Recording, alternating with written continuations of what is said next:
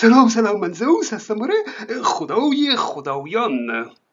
در کتاب المعجم در تفسیر قرآن اومده که فطرت الخلقت التي یخلق المولود علیها فی رحم امه. او فطرت خلقتی است که در انسان از ابتدا نهاده شده. تمام صفات و ویژگی ها و آگاهی هایی که از بدو تولد در انسان هست در دین فطرت خوانده میشه. هر آنچه که در انسان اکتسابی نیست از تجربه زندگی کسب نشده همه فطری است و اون رو خدا در نهاد انسان کاشته.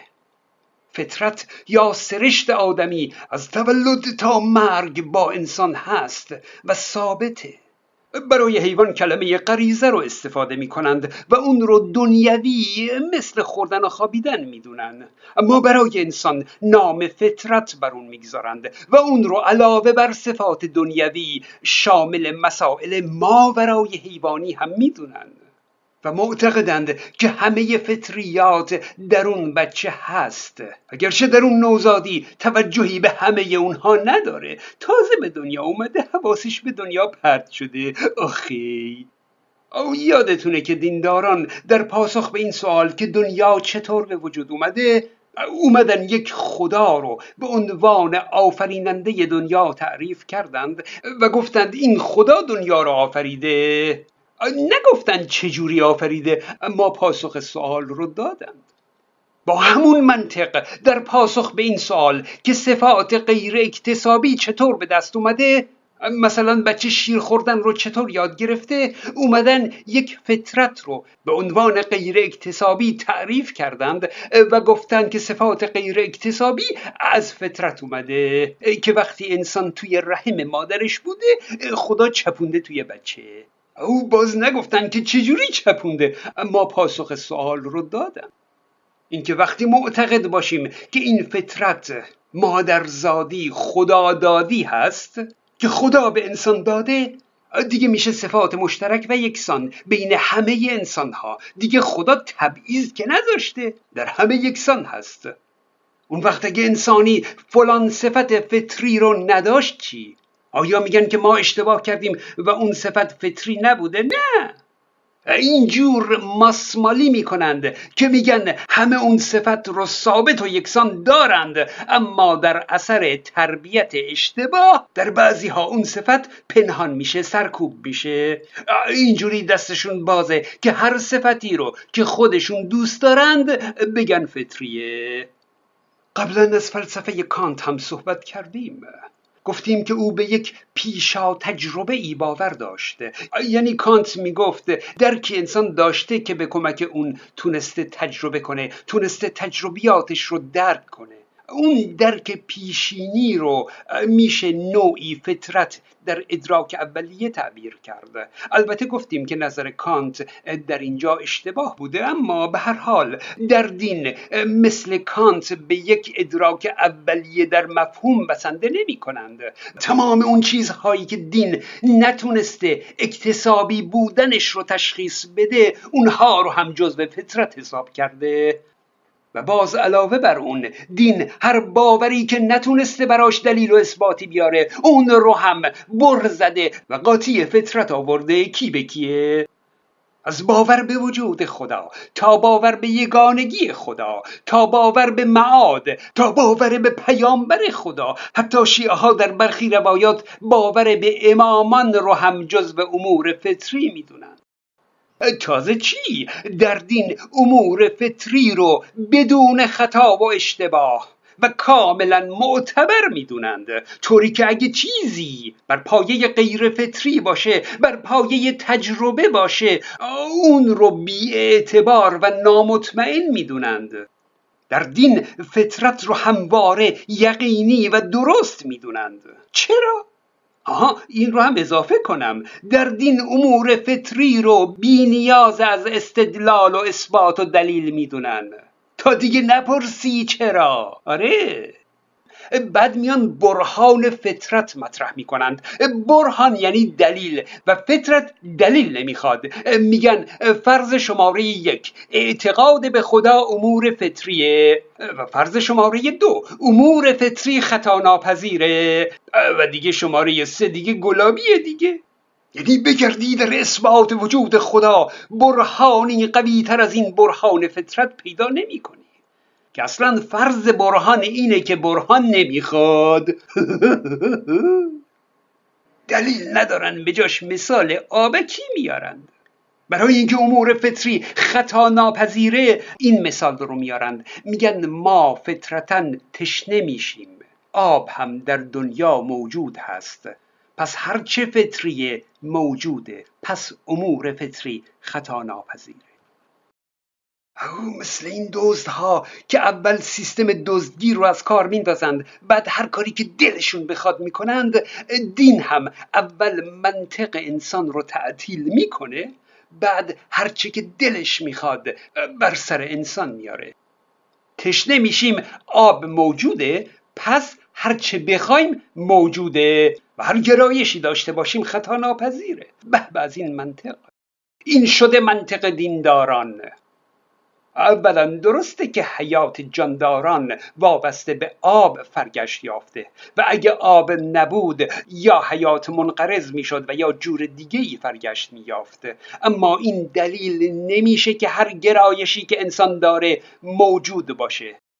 دوم اینکه یک گرایش می‌تونه به شکلهای مختلف بروز کنه.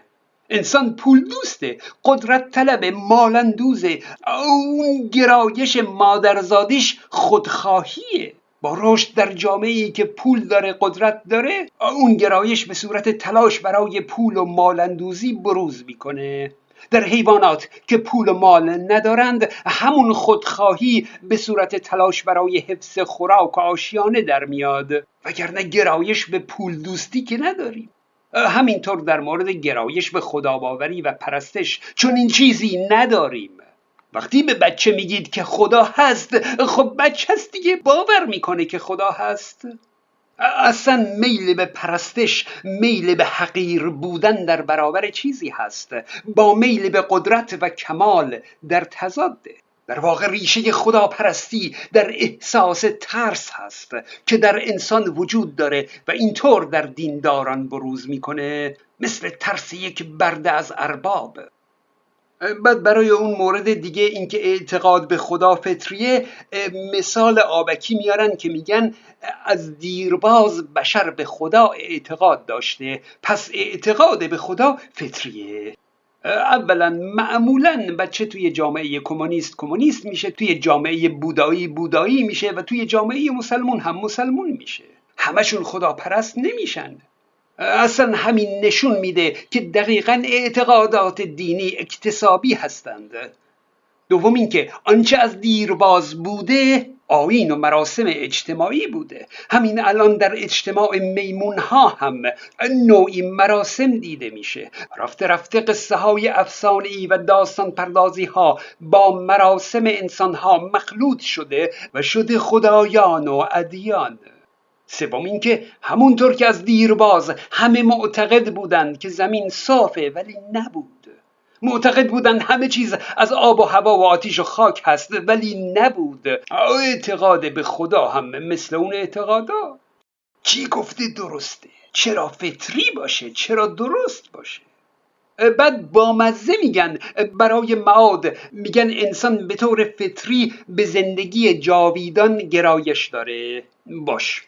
بعد میگن پس قیامت و بهشت جاوید وجود داره. چون فطرت خطا ناپذیره دیگه. آقا جون انسان زندگی این دنیا رو همیشگی می‌خواد. گرایش داره که اصلا با مرگ روبرو نشه. حتی اگه بهش وعده هوری ساق بلوری بدی اون دنیا طرف دلش نمی‌خواد بمیره بره اون دنیا. گرایش برای زندگی این دنیا هست ولی انسان میمیره. همونطور که وعده آب آدم رو سیراب نمی‌کنه وعده بهشت جاوید هم گرایش انسان به زنده بودن رو سیراب نمی‌کنه. می‌بینید که گرایش هست ولی موجود نیست. چی, چی رو فطرت خطا ناپذیره؟ آخه روی چه حسابی؟ آخه این چه منطقیه که بگیم همه فطرتا خدا باورند یگانگی خدا رو از درونشون حس می‌کنند. بعد پس چرا میلیاردها نفر به خدایی باور ندارند؟ چرا میلیاردها نفر سه خدایی هستند؟ بعد بیایم بگیم که خب اونها تربیتشون اشتباه بوده. ای بابا! آخه این شد حرف این شد برهان. حالا ببینیم که علم چی میگه. البته فطرت کلمه ای کاملا دینی هست. یعنی فطرت در علم تعریف شده نیست. در علم اگه یک انسان مهربونه شجاع ترسو پرخاشجو عصبی معتاد شنگول هیز دزد باهوش اصلا مرد زن ترنس دانشمند همجنسگراس مذهبی مریض مرده هرچی که هست. همه این رفتارها و خصوصیت هایی که در شخصیت یک انسان میشه پیدا کرد همه هم از ژنتیک انسان هست که به او از والدینش به ارث رسیده و هم اکتسابی است که در زندگی کسب کرده. هر دو مورد نقش دارند اما گاهی اثر این بیشتر گاهی اون.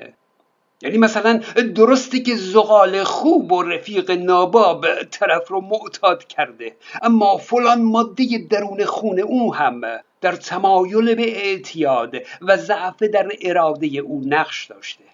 که اون دیگه ژنتیکی بوده. در مورد انسان نمیشه خصوصیتی رو پیدا کرد که با اطمینان بگی فقط از ژنتیکه یا فقط اکتسابی خیر. و آنچه که انسان از ژنتیک داره با دیگران دقیقا یکسان نیست. هم ژن خوب داریم هم ژن بد دیگه. الان در دین فطرت یک آشی شده مخلوطی از همه چیز. و این آش فطرت ثابت مادرزادی خدادادی با اعتبار یقینی خطا ناپذیر و بینیاز از دلیل و اثبات هست. و به همین اندازه بی منطق بی ارزش و کشتی. آشه کشک خاله که میگن فیسبوک من رو فراموش نکنید. من زوز هستم.